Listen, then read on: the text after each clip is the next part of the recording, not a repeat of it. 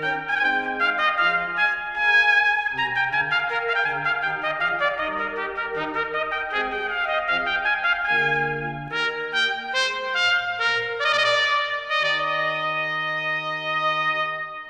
Welcome to More Christianity. I'm Father Dwight Longenecker. This is the program where we explore the fullness of the Christian faith in the Catholic Church.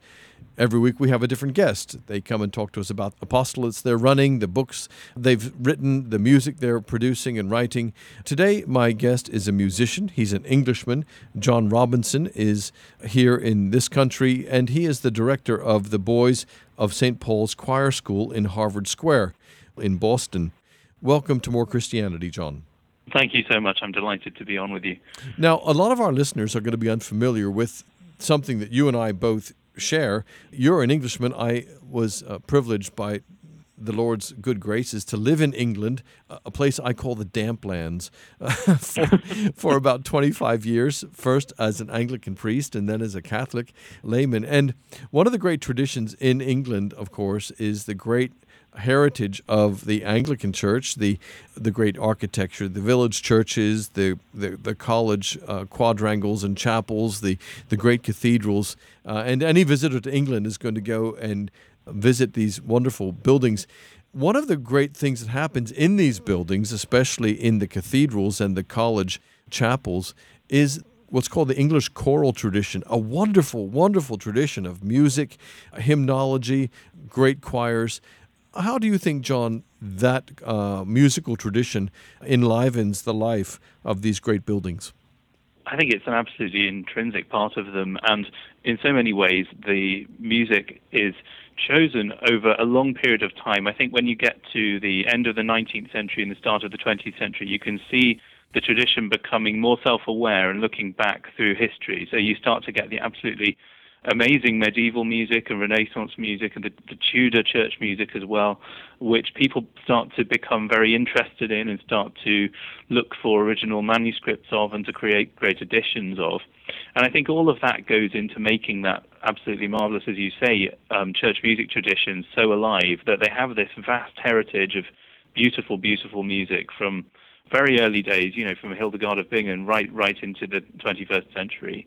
So it's a very very rich treasury. I think one of the great traditions, as you call it, a great treasury of the English Church, the Anglican Church, is also the great choirs that exist in the cathedrals and the collegiate churches, which we'll come back to in a moment, but also working as a parish priest in the Anglican Church and now working as a parish priest in the Catholic Church in the U.S. One of the big differences is that in the Church of England, they also have a great tradition of, of hymnology, of hymns. People would say to me, Well, why don't Catholics sing? And I said, I think one of the reasons is they don't actually know the music, they don't know the hymns. You know, when yeah, I was an Anglican be... vicar, any church you went into over there in England, you could be pretty much guaranteed that the congregations all knew about at least 50 of the same hmm. hymns. Mm. Is that was that your experience as well? Very much so. And I think it's a fascinating point you raised. People say the congregation is the only group of musicians who are expected to perform every week without ever rehearsing, because they, you know, they, they rarely do you have a congregational hymn practice. You really expect them to turn up to church and then to be able to sing the hymns that you put before them. So having a really fine hymn tradition, such as the Anglican Church does in England, with these incredibly memorable hymns is a very, very strong way of encouraging people to join in because if for no other reason, they're going to remember them. You know, in the, the situation with music literacy is not very high in any country, I don't think, for, for average church-going population, but having very memorable and excellent hymns and lyrics as well is very, very important. And you can see a clear link between that quality that they have over there of so many people participating in the hymn singing in such a vigorous way with the quality of the music and the, the prose which goes with it, the verse which goes with it. I can probably explain a couple of other reasons for that as well to our American listeners. In England, they do not have separation of church and state. In all of the schools, it's still required, if I understand it uh, correctly, to have a an act of Christian worship in school every day. Well, they don't. They don't actually come up to that high standard anymore, but certainly the tradition in England over the last 30, 40, 50 years was that every school child would be in school singing terrific hymns like "Oh Jesus, I Have Promised" and "He Who Would Valiant Be," with words by John Bunyan and a stirring hymn tune, or something like "Lift High the Cross" or "Ye Watchers and Ye Holy Ones." All these great Anglican hymns were being sung at school, so the entire population learned the hymns. They learned the words. They learned to sing the music at school, and then when they went to confirmation or they went to church at Christmas and Easter, whenever they turned up, those same hymns were being sung, and so the whole population knows them. Very different from the situation here in the United States. Yes, and I, I, think I think having one of the, the most important points is that the quality of that hymn tradition over there is also one which which embraces simplicity of of writing in terms of the melody. That many of those great hymns are not overly complicated, so you get a situation where you have this wonderful music which is not terribly challenging, and that that really does draw people in and everybody's able to do it. And it teaches young people as you were saying in schools absolutely. And it teaches young organists as well. Another key point that that to to really bring on the next generation of organists i think hymn playing is a huge factor in that. And having a having a congregation that sings well is a sort of a, a way of catalyzing somebody's organ playing experience and making it making it more seem more important what what an organist does if they're accompanying something which is rousing and successful Let's talk a little bit further about this. This is an interesting topic and one which will interest our, our listeners here in the United States. You've probably read that book called Why Catholics Can't Sing.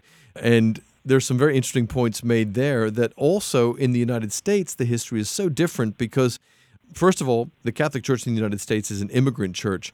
Catholics were coming to the United States from Italy, from Ireland, from Poland, from Germany, from all these European countries with very different musical traditions and, of course, very different languages.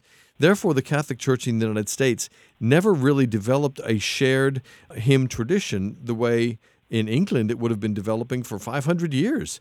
Yeah, many centuries have passed since people started to sing hymns in the vernacular in England. And of course, hymns were sung before the Second Vatican Council in America as well. But as you say, they were coming from so many different traditions and different languages that, that there wasn't quite the same kind of gelling together, I guess, of a hymn tradition as there had been in England in the preceding centuries it's very joyful for me actually to be able to spread some of the great hymns that I know from England where they're appropriate in every way theologically as well. To be able to do them in this context and to see them catching on is a very, very wonderful thing to be able to do. Well, I hope you could share with me some of the secrets of, of how to do that because I'm a parish priest in Greenville, South Carolina, and I'm gradually trying to introduce some of these great Anglican hymns, which are, have actually found their way into the, the better of the American Catholic hymn books. But of course, when we do try to introduce them, they're the invariable grumbles sometimes. We don't know that hymn, Father, you know. and so we, we keep exactly, on trying. Yeah, yeah. One of the other things yeah. that in the history here, which is interesting about singing hymns and music in, in the Catholic Church in America, of course, is that after the Second Vatican Council in the 1960s, suddenly things were reversed and it was, come on, everybody has to participate. We all have to sing. And this was the age where the popular music was largely either rock and roll or it was folk music.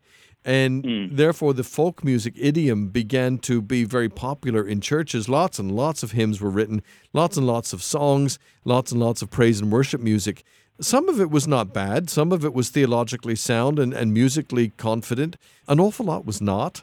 And these have become popular, and yet, confounding the problem further, in different parts of America, different songs became popular and part of the repertoire. So now Catholics travel all over America. They, come to South Carolina from Kentucky and say, These aren't Catholic hymns. And we have to say, well, these are the ones we know here. How do you deal with those difficulties? Fascinating question. I think I think really ultimately the the quality and beauty of the hymns which are really genuinely well conceived and well formed and well crafted will win out. I think ultimately you just have to be patient with it and wait for the, the quality to trickle along. And I think that we're actually in, a, in such a, a, fantastic age now with technology that people can see great hymn singing on the internet so easily, on YouTube or wherever, and say, well, hang on, that's working so well. Why don't we do something that's like that? And that way, um, ideas which are strong about hymnody start to spread. And for example, the strength of the pipe organ starts to spread, and people realize that something which is so powerful and rhythmic is, a, is the best sort of support for congregational singing, and the way that it's played starts to spread as well. And you, you can observe things like that happening perhaps faster than they could have done in the past because of people not having so much access to technology. I think uh, you've got a good point there about it being hopeful. The other thing which I would encourage parishes to remember is that you get what you pay for. And if you pay for a good organist and a good instrument and a professionally trained musician, you're going to get a good music program. If you rely, um, bless their hearts, on amateurs in the parish who say that they're going to come along 15 minutes before Mass starts and try to do something, don't be surprised if the result is not so good.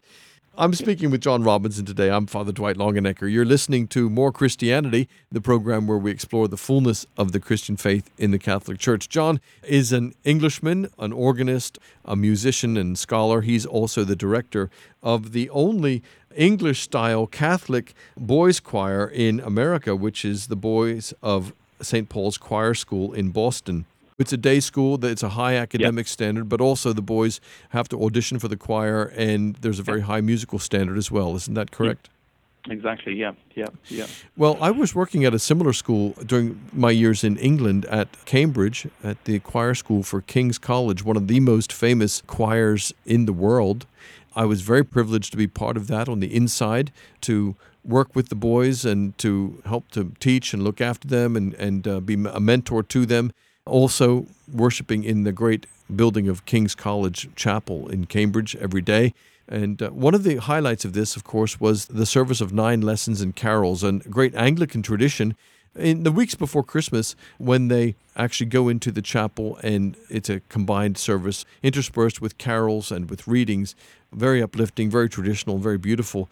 And one of the high points of the service is that it always begins with one particular very precious and beautiful Christmas carol called Once in Royal David City. And the choir would gather at the back of the chapel. Hundreds of people are waiting in hushed silence, and the organ stops. The director is standing at the back of the choir with the boys and the men. And the tradition is that all of the boys are prepared to sing this one solo verse at the beginning of Once in Royal David City, but they don't know who until the choir director points to one of them and he's given the note and off he goes singing this beautiful carol. We have an excerpt from your CD, Christmas in Harvard Square, which we're going to listen to right now. Excellent.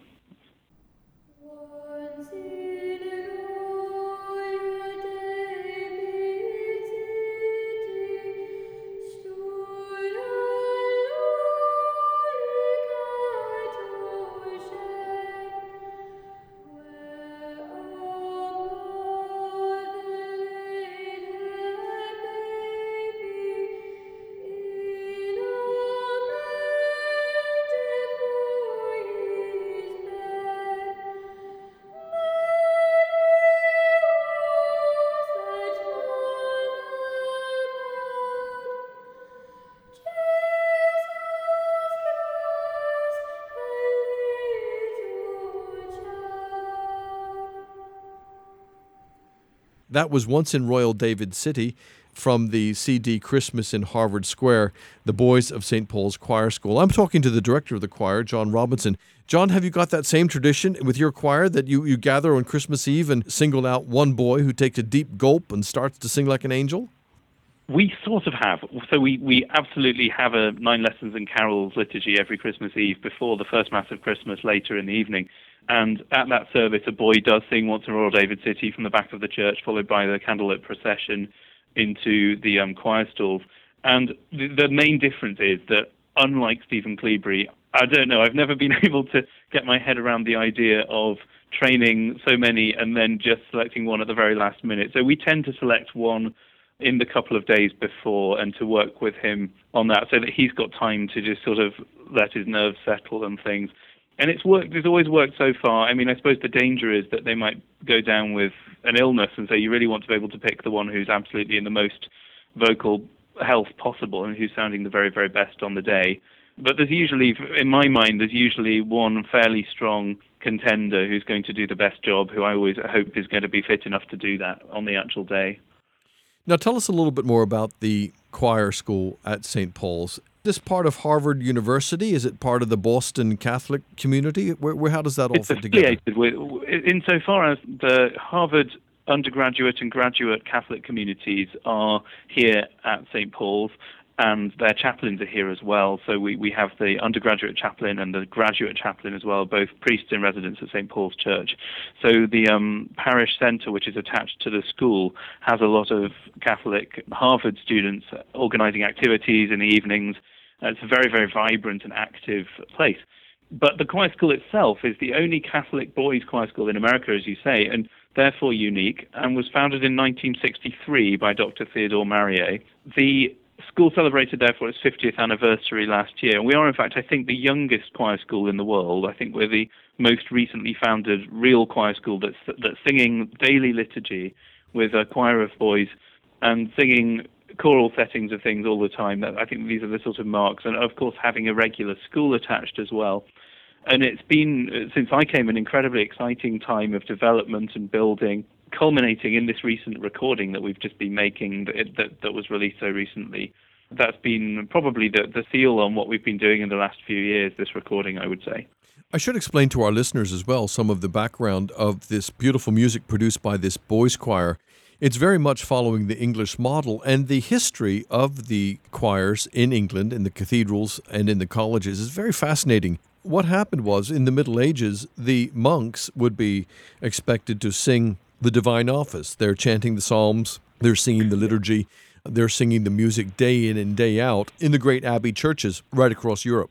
And these abbey churches would need boys to sing the soprano line, as, as we would call it here. We call it the treble line, with their uh, very clear, unbroken voices. And the parents of boys who wanted their boys to get an education would take them off to the local abbey, the local cathedral, where they would audition for the choir. And if they were musically talented and they had the brains, they'd get into the school and they'd get an education. They had to sort of sing for their supper.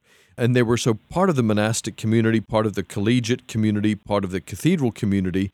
And this medieval tradition has carried over into the Anglican Church so that many of the colleges in Oxford and Cambridge, which of course have a medieval foundation, Many of the cathedrals, which used to be abbey churches in, in the Middle Ages before the Reformation, and indeed many of the parish churches have also got this same tradition.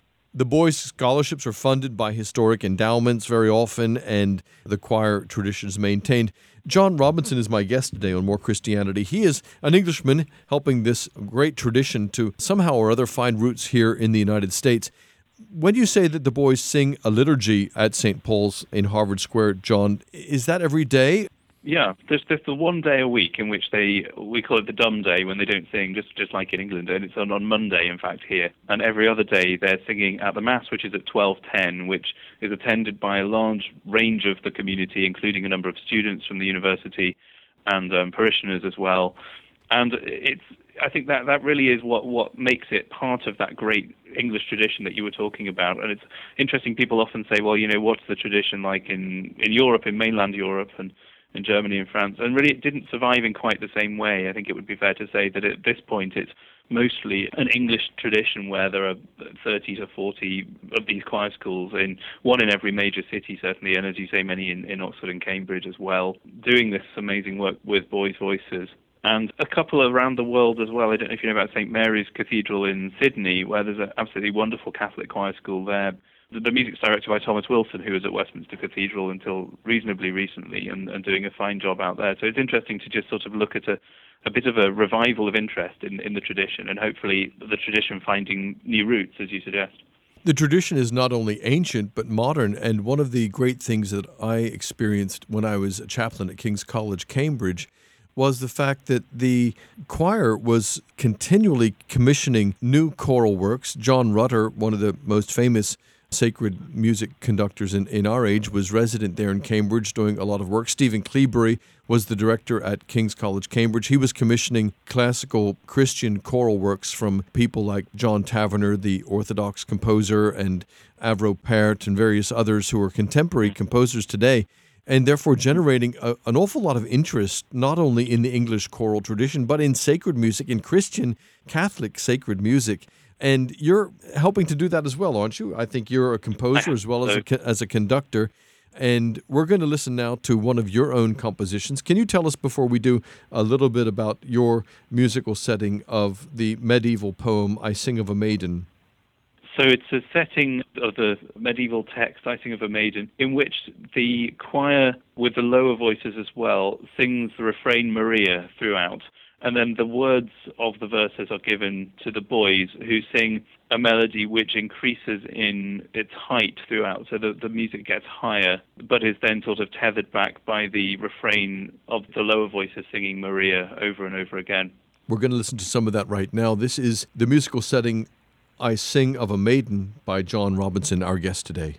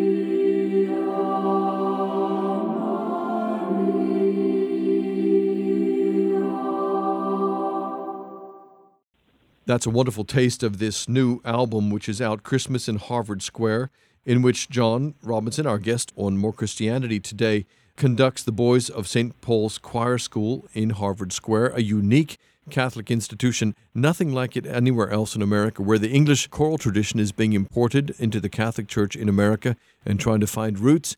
I encourage you to get a copy of Christmas in Harvard Square. John, here are these boys who are ordinary rough and tumble kids. When I was at King's College, Cambridge, these boys would be out playing rugby, having scuffed knees and bloody noses and ears bent out of shape, and and they would come in and have a quick shower, and the next thing you knew, they were in their choir robes and their surplices, and they were singing like angels. What's the life there like at uh, St. Paul's Choir School? Is it much the same? Very much the same, yes. They are, as you say, absolutely normal boys in, in all these respects. So they love playing dodgeball and basketball and all the things we do. Because we're in the middle of the city centre here, it's difficult for them to get out into the sports field. So what we actually do is to have sports in a gymnasium in the school, and then many of the parents have them signed up to numerous after school soccer and baseball and all these sorts of things that boys do. I think they really relish the contrast between that very physical life that they all have and also the sort of refinement and discipline and focus and concentration that have to happen in order for them to sing this kind of music. I can remember when I was at King's College in Cambridge, one night hearing the strains of Rachmaninoff's piano concerto being played, and I thought, where's this coming from? And I went down, and there was a 12 year old boy pounding out this most difficult uh, musical piece. The talent of, of these kids is extraordinary. When you realize their accomplishment, you also step back in awe and say, maybe we're expecting too little of our kids. Is that one of the experiences you have? Very much so. I think that w- w- one of the great things you realize when you work with children is that where you raise the bar, they follow. So if you expect great things of them musically or academically, they're far more likely to achieve them always amaze one about how quickly they develop and developing in ways one wasn't expecting them to. I'm talking to John Robinson. He's a composer, musician, conductor of the Boys of St. Paul's Choir School in Harvard Square. John, can you tell us very briefly something about our third excerpt from Christmas in Harvard Square, the carol O Magnum Mysterium? This is one of those absolutely exquisite pieces by Victoria, the Renaissance composer of polyphony, which perhaps gives us something of a taste of the meaning of Christmas as it would have been construed in previous centuries, where it's not so much about baubles on Christmas trees and mistletoe and good cheer and good humor. There's just this absolutely amazing manifestation of the mystery of the incarnation. It's a piece in four parts for boys' choir with men, of course, as well, with altos, tenors, and basses. And it's just the most beautiful counterpoint you'll hear.